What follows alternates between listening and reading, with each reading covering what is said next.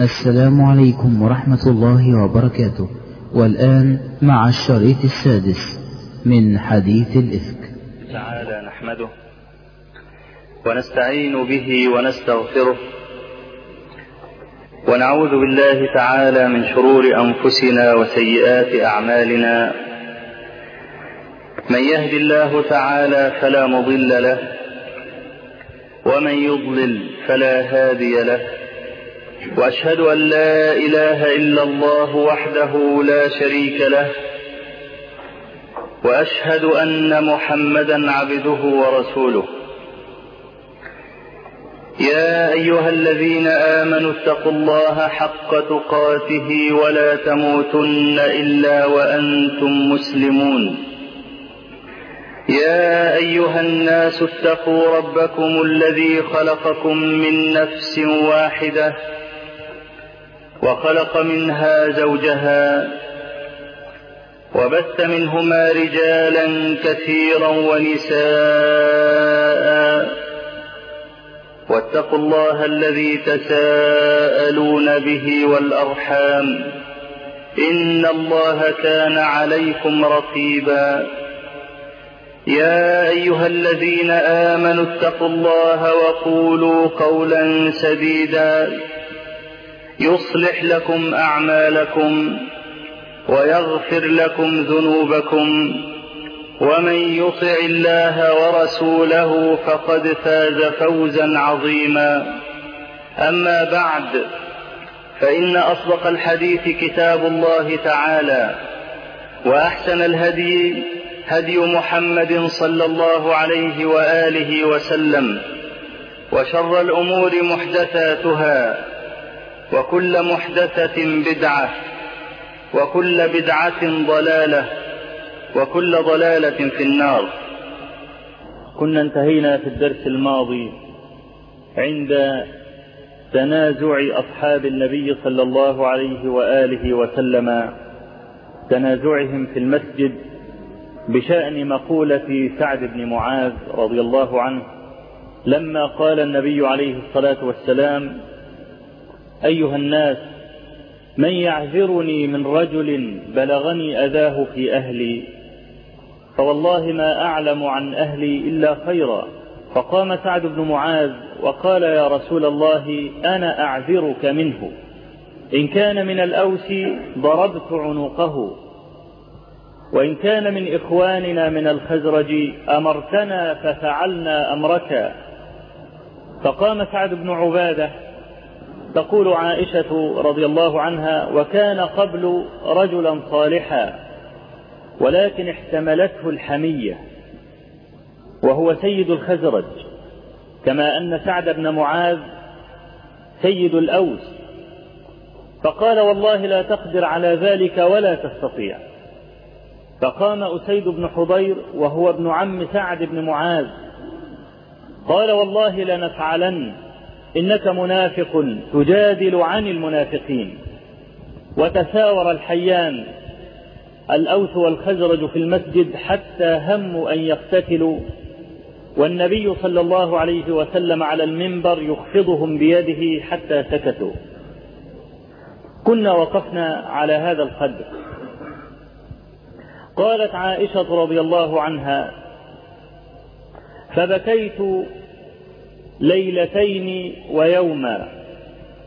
حتى ظننت أن البكاء فالق كبدي فاستأذنت علي امرأة من الأنصار.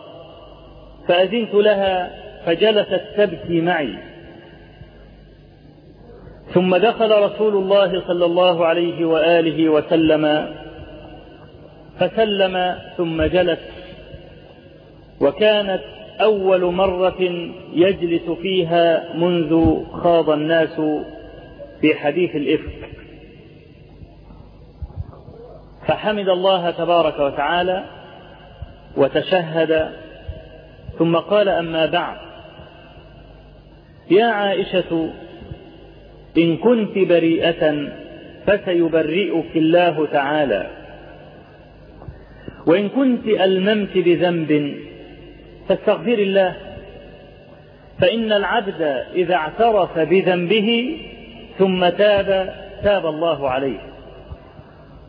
قالت عائشة فلما قال ذلك قلق دمعي فما أحس منه من قطرة. ثم قلت لأبي أجب رسول الله صلى الله عليه وسلم. قال والله يا ابنتي ما أدري ما أقول. قلت لأمي أجيبي رسول الله صلى الله عليه وسلم. قالت والله يا ابنتي ما أدري ما أقول. قالت عائشة فاعتدلت وكنت جارية حديثة السن لا أقرأ كثيرا من القرآن. فقلت إنني إن قلت إني بريئة والله يعلم أني بريئة. لا تصدقونني. وإن قلت لكم إنني فعلت كذا وكذا لتصدقنني فوالله ما أجد لكم مثلا إلا كما قال أبو يوسف. فصبر جميل والله المستعان على ما تصفون. قالت ثم تحولت. فوالله ما رام رسول الله صلى الله عليه وسلم. ولا خرج أحد من البيت إلا وقد أنزل الله عز وجل براءتي من السماء. فأخذه صلى الله عليه وسلم ما كان يأخذه من البرحاء إذا نزل الوحي. ثم سري عنه وهو يضحك. وهو يقول أبشري يا عائشة إن الله عز وجل أنزل براءتك. قالت أمي قومي يا ابنتي إليه واحمديه. فقلت والله لا أقوم ولا أحمده لا أحمد إلا الله. ثم أنزل الله عز وجل إن الذين جاءوا بالإفك عصبة منكم العشر الآيات كلها. فأقسم أبو بكر ألا ينفق على مصطح ابن أثاثة لأنه سعى في حديث الإفك. قال والله لا أنفق عليه بعد الذي قاله لعائشة. فأنزل الله عز وجل ولا يأتل أولو الفضل منكم والسعة أن يؤتوا أولي القربى والمساكين والمهاجرين في سبيل الله وليعفوا وليصفحوا. ألا تحبون أن يغفر الله لكم؟ والله غفور رحيم. قال أبو بكر بلى أحب أن يغفر الله لي والله لا أقطع النفقة عن مصطح أبدا. قالت عائشة رضي الله عنها وكان النبي صلى الله عليه وآله وسلم يسأل زينب بنت جحش رضي الله عنها وهي امرأته عني فتقول يا رسول الله أحمي سمعي وبصري. ما أعلم عنها إلا خيرا. وطفقت أختها حمنة. حمنة أخت زينب. تدافع عنها فهلكت في من هلك من أصحاب الإفك. هذا آخر درس لنا في حديث الإفك. وهذا الجانب من الرواية. يبين لك أمرا هاما جدا وهو أن الفتنة إذا اشتدت فأيقن بفرج الله عز وجل. فإن هذه الفتنة شبيهة بالليل. كلما اشتد ظلام الليل أوشك الفجر أن يطلع. وأشد الليل ظلاما منتصفه. أو الفترة التي بعد منتصفه وتكون قبل الفجر. كلما اشتد ظلام الليل أوشك الفجر أن يطلع. لا تيأسا من رحمة الله عز وجل إن وقعت بك مصيبة. فإن الفتن يرفع الله عز وجل بها الدرجات. وهذا كله بشرط الصبر الجميل الذي لا يترك حرجا في الصدر. ولذلك تقول عائشة لا أرى لي مثلا إلا قول أبي يوسف عليه السلام فصبر جميل والله المستعان. صبر جميل الصبر الجميل هو الذي لا يترك حرجا في الصدر. وتكون مستيقنا بأن الله تبارك وتعالى أرأف بك من نفسك لو وكلها إليك. فهنا عائشة رضي الله عنها تقول أنها بكت يومين ليلتين ويوما. وهذا الباكي قلما ينام. كيف؟ وقد رميت بما برأها الله عز وجل منه. عليها فرية شنيعة جدا. ليس هناك ذنب أعظم من الزنا فيما يتعلق بعرض المرء. كيف وهي امرأة نبي؟ ثم كيف وهي بريئة من سلالة طاهرة برأها الله عز وجل من ذلك؟ وهي تعلم أنها بريئة ولكن الناس لا يصدقونها. هذا أمر شيء على النفس أن يتهم البريء بما ليس فيه. ولذلك ورد في بعض الأحاديث أن تهمة البريء أثقل عند الله من السماوات والأرض. لو أنك فعلت الشيء يمكن أن تسلي نفسك. تقول قد فعلت. ويمكن أن تراجع نفسك ويرجع إليك ضميرك وتقول لعل هذا الذي يجري الذي جرى لي كفارة عما فعلت. هذا لو فعلت شيئا قد تجد تسلية. لكن أنت ما فعلت شيئا وليس هناك أحد ينصفك. لا سيما النبي صلى الله عليه وآله وسلم ما برأها. وهذا أمر شيء على نفسها كان. فبكت ليلتين ويوما حتى ظننت البكاء فالق كبدي. فاستأذنت امرأة من الأنصار ثم جلست تبكي معي. خلق النساء وهذه عادة عندهن. المرأة إذا أصيبت بمصيبة عظيمة عقد لسانها عن البيان. ولا تجد إلا دموعها.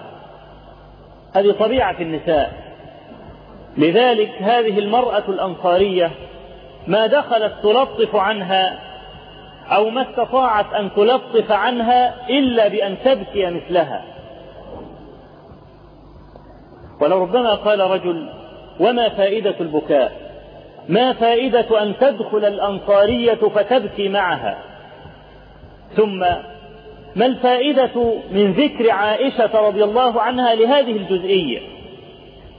وأنت إذا نظرت قد تظن أنه لا فائدة من ذكرها. امرأة دخلت تبكي معي.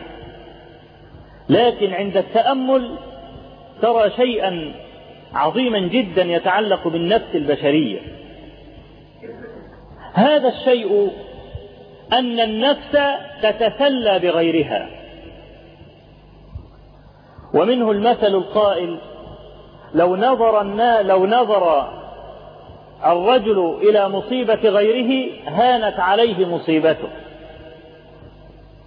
النفس تتسلى. ولذلك يشعر بعض الناس الذي عنده مشكلة مثلا إنه مستريح إذا فرج عن نفسه بالكلام حتى وإن كان الكلام لا يجدي. حتى وإن كان قوله لا يحل المشكلة. أو ليس من ورائه فائدة لكنه يقول أنا أستريح عندما أتكلم. فعائشة رضي الله عنها لما رأت امرأة تبكي لمصابها هذا يخفف عنها. أن هناك في الأرض من يهتم لمصابك ومن يحزن لحزنك ومن يفرح لفرحك. التسلية والمشاركة. ومن هنا تفهم معنى قول الله عز وجل ولن ينفعكم اليوم إذ ظلمتم أنكم في العذاب مشتركون. لأن الرجل إن أصيب بمصيبة وحده عظمت عليه المصيبة. فإن أصيب مجموعة معه بذات المصيبة هانت عليه المصيبة. لأنه لا يرى نفسه فريدا وحيدا. بل وجود غيره معه يهون عليه المصاب. فالله تبارك وتعالى يقول لهؤلاء الذين يستهينون بالعذاب لا تتصوروا أن الأمر في الآخرة كما يكون في الدنيا. أنك إذا رأيت فلانا مصاب أنه يخفف عنك. لا. إن الأمر في الآخرة يختلف. ولن ينفعكم اليوم إذ ظلمتم أنكم في العذاب مشتركون. إنه لن يخفف عنك أن ترى غيرك يعذب في النار مثلك. إن الأمر اختلف تماما. ليس هناك وجه أسوة كما كان في الدنيا. فبكاء هذه المرأة يثري عن عائشة رضي الله عنها. وهذا كما قلت شيء يدرك بالتأمل ويظهر لك ضعف هذه النفس البشرية وأنها تحتاج إلى غيرها.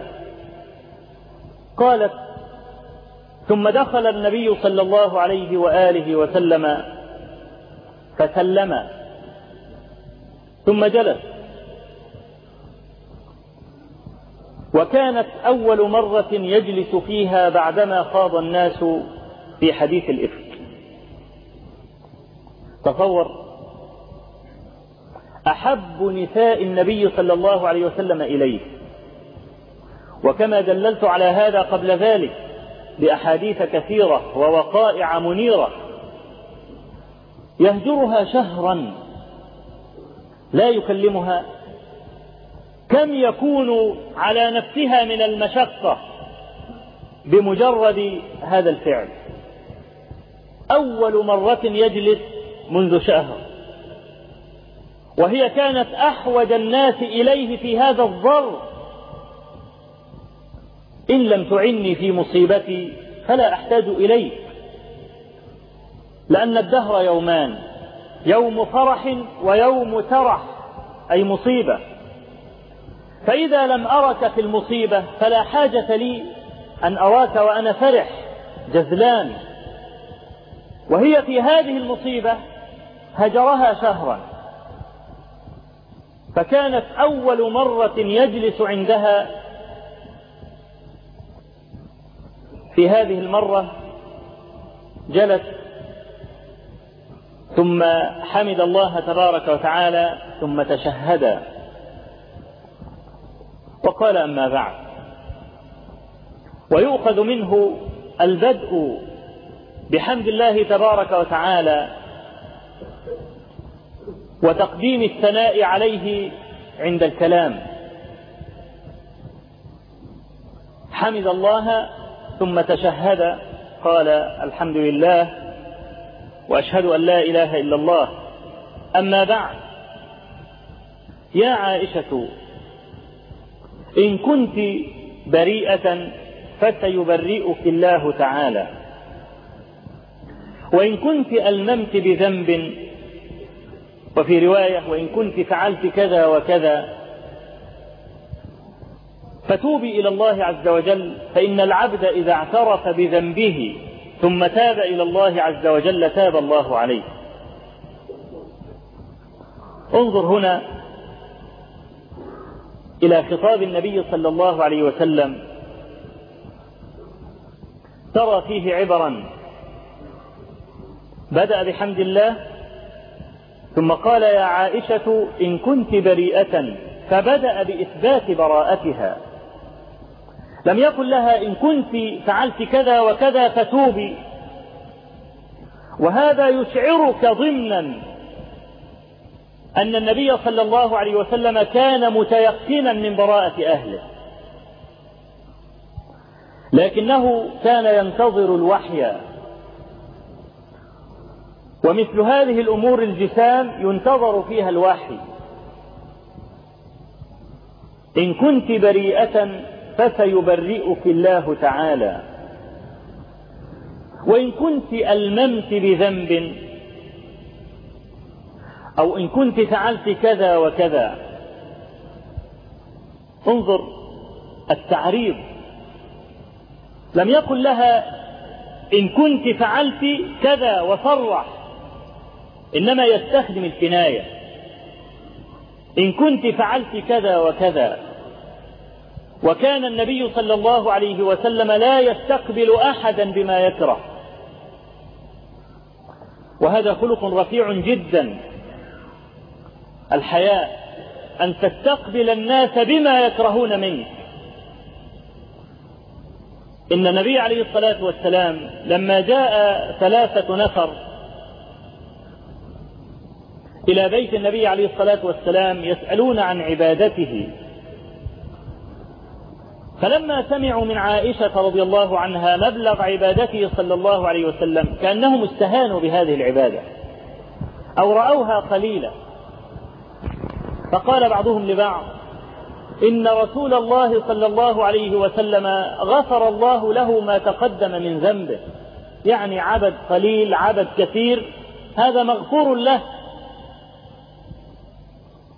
بقي الدور علينا أما أنا فأصوم ولا أفطر وقال الآخر وأما أنا فأصلي ولا أنام وأما الثالث فقال وأما أنا فلا أتزوج النساء. وانصرفوا. فلما جاء النبي صلى الله عليه وسلم قصت عليه عائشة خبر القوم. فصعد على المنبر وقال الصلاة جامعة. وهذا النداء معناه اجتمعوا أيها الناس. فاجتمع الناس. فقال عليه الصلاة والسلام ما بال أقوام يقولون كذا وكذا. وهو يعرف أشخاصهم لكن ما فضحهم. أي فائدة تعود إذا فضحته بين الناس؟ ربما تأخذه العزة بالإثم. فيتكبر ويمضي لا يلوي على شيء إلا أن يحرز هذا العناد. معاملة الناس فن. ما بال أقوام يقولون كذا وكذا؟ أما إني أتقاكم لله وأشدكم له خشية. يعني الذين استهانوا بعبادتي أقول لهم لا تستهينوا بها فإنني أتقاكم لله وأشدكم له خشية بل أكثركم له عبادة. فإني أصوم وأفطر وأصلي وأنام وأتزوج النساء فمن رغب عن سنتي فليس مني. لا تستقبل أحدا بما يكره فإن القلوب جبلت على حب من أحسن إليها وبغض من أساء إليها. فإن كنت ألممت بذنب فاستغفر الله وتوبي إليه فإن العبد إذا اعترف بذنبه ثم تاب تاب الله عليه. قال الداودي أمرها بالاعتراف ولم يندبها إليه. لأن أزواج النبي صلى الله عليه وآله وسلم بخلاف غيرهن أمرها إن كانت فعلت شيئا أن تعترف به. إذ لو فعلت وحاشاها أن تفعل. لما حل للنبي صلى الله عليه وسلم أن يمسكها إذ لا يحل لنبي أن يمسك امرأة بغيا. لذلك أمرها بالاعتراف وورد في بعض الطرق أنه قال لها إنك من بنات آدم فإن كنت ألممت بذنب فاستغفري. يفهم من هذا أن أزواج النبي صلى الله عليه وآله وسلم كما قال بعض العلماء لسن معصومات وإن كنا نقطع أنهن مثل طاهرات. هناك فرق أن تثبت لهن العصمة فإن العصمة للأنبياء فقط. وما دون النبي يمكن أن يقع منه الخطأ. ونحن نقطع بل الذي يشك في ذلك في عائشة بالذات كافر.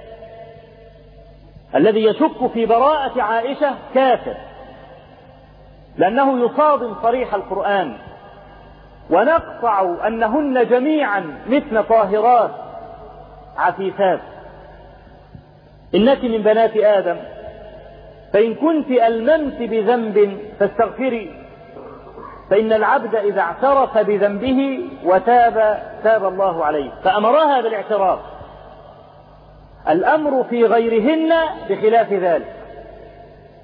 إذا فعل العبد شيئا فإن الشريعة حضته على أن يستر نفسه لا أن يفضحها. الشريعة سمحة جدا. إذا فعلت الذنب استر على نفسك.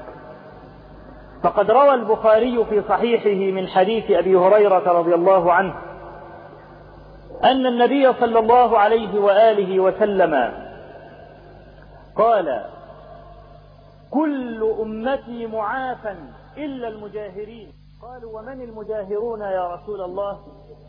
قال رجل فعل ذنبا فستراه الله عز وجل فلما أصبح قال يا فلان أو ما تدري ما فعلت البارحة لقد فعلت كذا وكذا. فانظر ستراه الله عز وجل ويأبى إلا أن يهتك ستر الله تبارك وتعالى. هذا مجاهر قبيح. وسر القبح هنا أنه لا يشعر بأي ندم أنه فعل المعصية. بات يستره الله عز وجل بستره الجميل. ثم أصبح يخرق هذا الستر ويقول أما تدري إنني كنت كنت البارحة مع فلانة أو كنت البارحة أشرب الخمر أو أشرب المخدرات أو كنت البارحة أسرق أو كنت البارحة أفعل وأفعل فيذكر الذنب الذي ستره الله عليه. فيقول عليه الصلاة والسلام كل أمتي معافى على الأقل من السؤال. وهو طبعا معافى من العذاب. معافى على الأقل من السؤال. فإن النبي صلى الله عليه وسلم يقول من نوقش الحساب عذب. مجرد أن تقف ويقول الله تبارك وتعالى لك ألم أعطك عينين وقدمين ورجلين وأذنين وأعطك صحة ومالا وسلطانا وأعطك كذا وكذا. ماذا فعلت؟ أين شكرك؟ أين عبادتك؟ مجرد هذه المحاكمة عذاب لا يجد جوابا.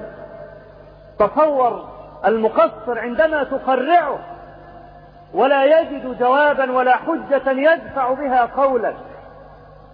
إن كان إنسانا حييا عنده حياء يتمنى لو انشقت الأرض فابتلعته وورد في بعض الأحاديث أن بعض الكافرين يود أن يبعث به إلى النار ولا يناقش. وهذا يدلك على أن مجرد المناقشة عذاب في ذاتها فكيف بالعذاب؟ نسأل الله العافية. فكل أمتي معافى إلا المجاهرين أو إلا المجاهرون. الذين باتوا يهتكون ما ستراه الله عز وجل. وفي الصحيحين من حديث عبادة بن الصامت رضي الله عنه أن النبي أنه قال بايعنا رسول الله صلى الله عليه وسلم قال تبايعونني على ألا تشركوا بالله شيئا ولا تسرقوا ولا تزنوا ولا تأتوا ببهتان تفترونه بين أيديكم وأرجلكم. فمن أصاب شيئا من ذلك فعوقب به فهو كفارة له. ومن ستر فأمره إلى الله عز وجل إن شاء عذبه وإن شاء غفر له. قال العلماء من ستره الله عز وجل في الدنيا وتاب توبة نصوحا فإن الله أكرم من أن يعذبه بذنبه في الآخرة. وكأنما أخذ هذا العالم هذا الفهم من حديث ابن عمر عند البخاري وغيره أن النبي صلى الله عليه وسلم قال إن الله يدني عبده منه يوم القيامة ويأخذه في كنفه. ثم يقول له يا عبدي وهذا هو النجوى. ذكر هذا الحديث في معرض النجوى أي لا يسمعه أحد إلا صاحب الشأن. لا يفضحه بين خلقه. يقول يا عبدي فعلت كذا وكذا يوم كذا وكذا. فيقول نعم يا ربي. وفعلت كذا وكذا يوم كذا وكذا. فيقول نعم يا ربي. فيقول الله السلف أمر من العذاب. الفضيحة أمر من العذاب. يؤتى بالرجل الوجيه الذي كانت له في الدنيا وجاهة وسلطان وحشمة. فيعرض الله عز وجل ما فعله على رؤوس الأشهاد. فإذا به لا يساوي بعرة. رجل فاجر. فضحه الله تبارك وتعالى وهتكه. ذلك يوم مجموع له الناس وذلك يوم مشهود. فالنبي صلى الله عليه وسلم عندما أمر عائشة بالاعتراف في أحاديث أخر ندب إلى الستر وأنك لا تفضح نفسك. وفيه يقول النبي صلى الله عليه وسلم من ستر مسلما في الدنيا ستره الله عز وجل يوم القيامة. وأرجو الا يتبادر إلى أذهان بعضكم أن الستر أيضا مندوب في المعصية. فرجل يزني بامرأة تستر عليه أو يشرب خمرا تستر عليه. لا طبعا إن هذا الستر إنما يكون في غير المعصية. أما في المعصية فلا يعقل أن تستر على عاصم. فتستر على أخيك مثلا إن طلبه ظالم ليقتله أو ليوقع به العقوبة. يجب عليك أن تستر عليه. يجب عليك أن تستر عليه. لا أن تتخلى عنه. وفي بعض الكتب أن رجلا هرب عند الإمام أحمد وكان عليه دين ولم يكن معه قضاء وكان صاحب الدين غليظا والرجل يرجو مهله. فذهب وتوارى عند الإمام أحمد. فجاء صاحب الدين إلى بيت الرجل. أين المروزي؟ أو أين المروذي قالوا عند الإمام أحمد. فجاء الرجل صاحب الدين وطرق الباب. فخرج الإمام. فقال له الرجل المروذي هنا؟ لو قال له لا ليس هنا هذا كذب صريح. فلجأ إلى حيلة التعريض التي ذكرناها قبل ذلك. وهو أن يذكر شيئا له معنيان. معنى قريب إذا ألقي عليك هذا القول فهمت منه هذا المعنى ومعنى بعيد لا يخطر إلا على بال المتكلم. وهذا كما قلت يسميه علماء البلاغة الثورية. فمثلا كلمة الصيام. إذا قال لك رجل إني صائم ما تفهم منها؟ أنك ممتنع عن الأكل والشرب. صائم يعني صائم شرعا. لكن هذه الكلمة الصيام تحتمل معان أخرى. كقول مريم عليها السلام إني نذرت للرحمن صوما. فلن أكلم اليوم انسيا فهي تقصد أنني صائمة عن الكلام. وهذا معنى بعيد لا يخطر على بالك إذا أطلقت كلمة صائم. فالإمام أحمد أشار إلى كفه ثم جعل ينفث فيه بأصبعه. ويقول للرجل المروذي هنا ما يفعل المروذي هنا؟ والإمام أحمد يقصد كفه. المروذي هنا يعني هل المروذي بكفي المروذي هنا وما يفعل المروذي هنا. والرجل يظن أن المروذي ليس هنا أي ليس في البيت. فلم يكذب الإمام ونجى صاحبه. إذا طلب صاحبك ظالم واره فإن هذا من الستر الذي قال فيه النبي صلى الله عليه وسلم من ستر مسلما في الدنيا ستره الله في الآخرة. أقول قولي هذا وأستغفر الله لي ولكم. الحمد لله رب العالمين له الحمد الحسن والثناء الجميل وأشهد أن لا إله إلا الله وحده لا شريك له يقول الحق وهو يهدي السبيل وأشهد أن محمدا عبده ورسوله صلى الله عليه وعلى آله وصحبه وسلم. قالت عائشة رضي الله عنها. فلما قال ذلك النبي صلى الله عليه وسلم قلص دمعي بمعنى تقلص وزال فما أحس منه من قطرة انظر إليها بكت ليلتين ويوما. ويفهم من قولها حتى ظننت أن البكاء فالق كبدي أنها كانت تبكي بكاء متواصلا. التي تبكي ليلتين ويوما لما قال لها النبي صلى الله عليه وسلم ذلك. قالت قلق دمعي ذهب حتى ما أحس منه من قطرة. لماذا؟ انظروا مثلا إلى الرجل المسجون على ذمة قضية. المسجون على ذمة قضية. وهو لا يدري بعد أهو إلى البراءة أم إلى التهمة. كيف يكون حاله؟ يكون مضطرب جدا. نفسه لا تهدأ. حتى لو جاءته التهمة يستريح. ولذلك قارن بين أي رجل كان قبل أن يعرف هل هو بريء أم متهم انظر إلى حاله في هذا الوقت ثم انظر إلى حاله بعد أن ثبتت عليه التهمة. تذهب إلى المسجون الذي أخذ أربع وخمس سنين تراه مستريح قد كيف حياته على هذا الوضع.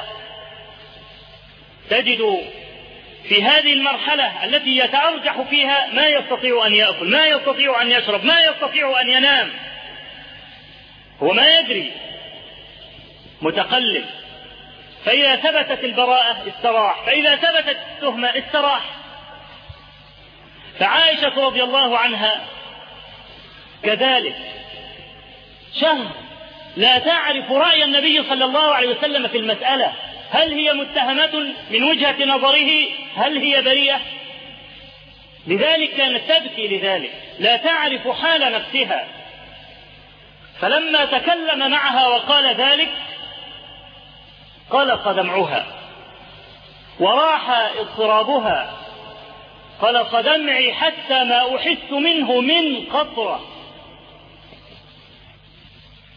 فقلت لأبي أجب رسول الله صلى الله عليه وسلم. قال والله يا ابنتي ما أدري ما أقول.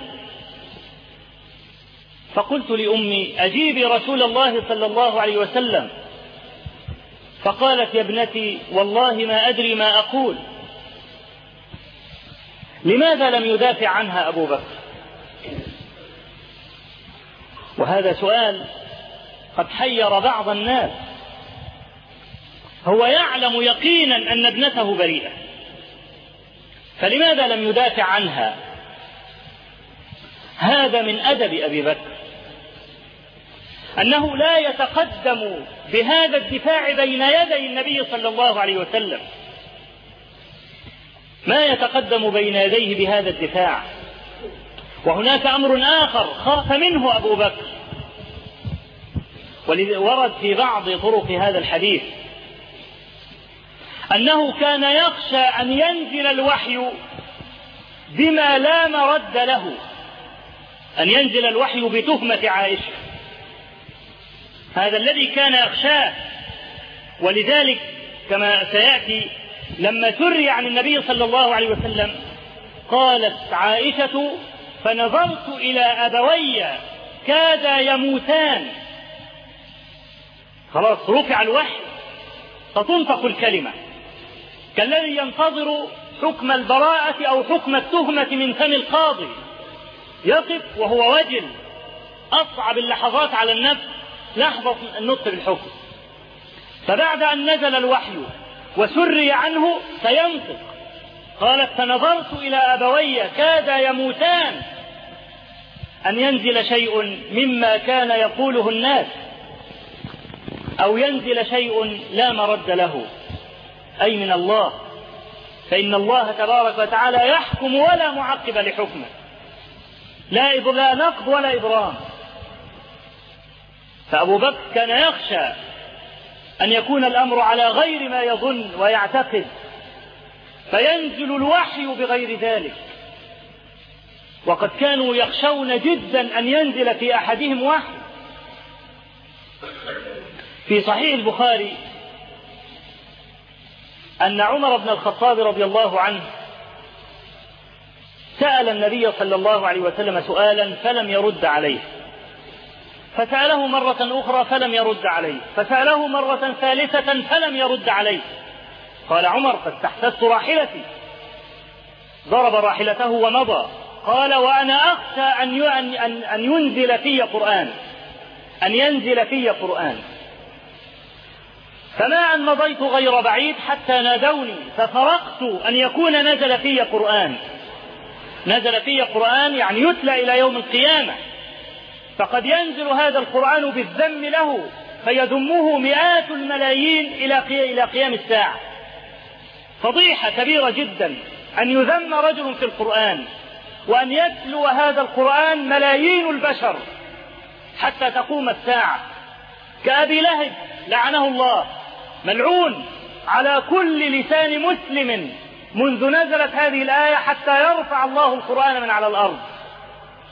كانوا يخشون أن ينزل في أحدهم قرآن. قال فلقد فرقت وخفت أن يكون نزل في قرآن.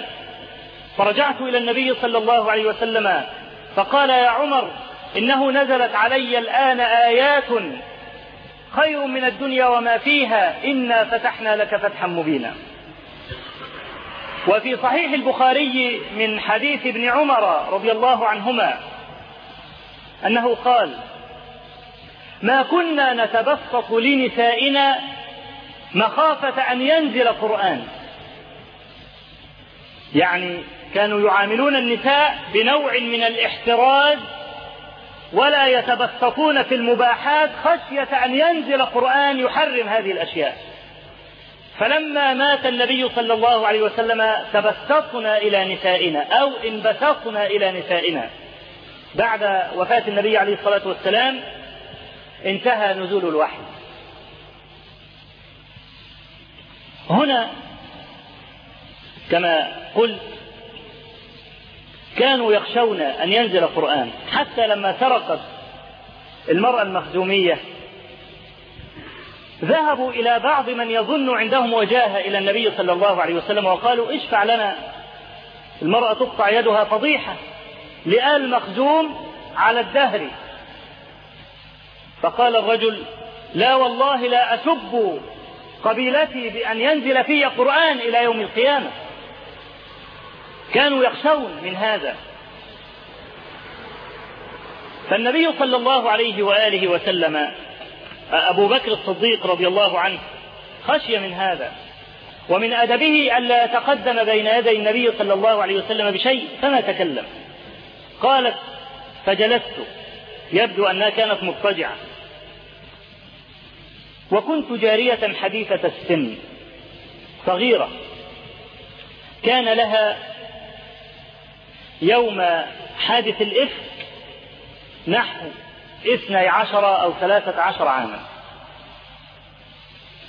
وأنا جارية حديثة السن بل كان لها أقل لأن حادث الإفك حدث سنة ستة على قول وسنة خمسة وهذا هو الراجح أنه حدث سنة خمسة. على قول ومات النبي صلى الله عليه وسلم عنها وهي ابنة ثمانية عشر عاما. فإذا نظرت من سنة خمسة إلى سنة 11 ست سنوات يبقى كان لها 12 سنة. وأنا جارية حديثة السن لا أقرأ كثيرا من القرآن. فقلت لهم إنني لو قلت إنني بريئة والله يعلم أني بريئة لا تصدقونني. ولقد أشربته قلوبكم أي تهمتي.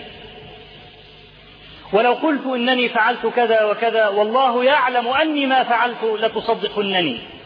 والله ما أجد لكم مثلا إلا كما قال أبو يوسف. فصبر جميل والله المستعان على ما تصفون. أبو يوسف اللي هو يعقوب عليه السلام ما الذي منعها أن تقول يعقوب؟ نسيته. تصور أحيانا إذا وقعت بك مصيبة تنسى بعض البدهيات التي لا تنسى. وأنت ترى قارئ القرآن مثلا إذا أخطأ في حرف فرده الناس تلجلج وينسى الربع كله. من شدة المصيبة نسيت اسمه وقد صرحت هي في بعض الروايات. قالت فما أجد لكم مثلا إلا قول أبي يوسف وقد نسيته.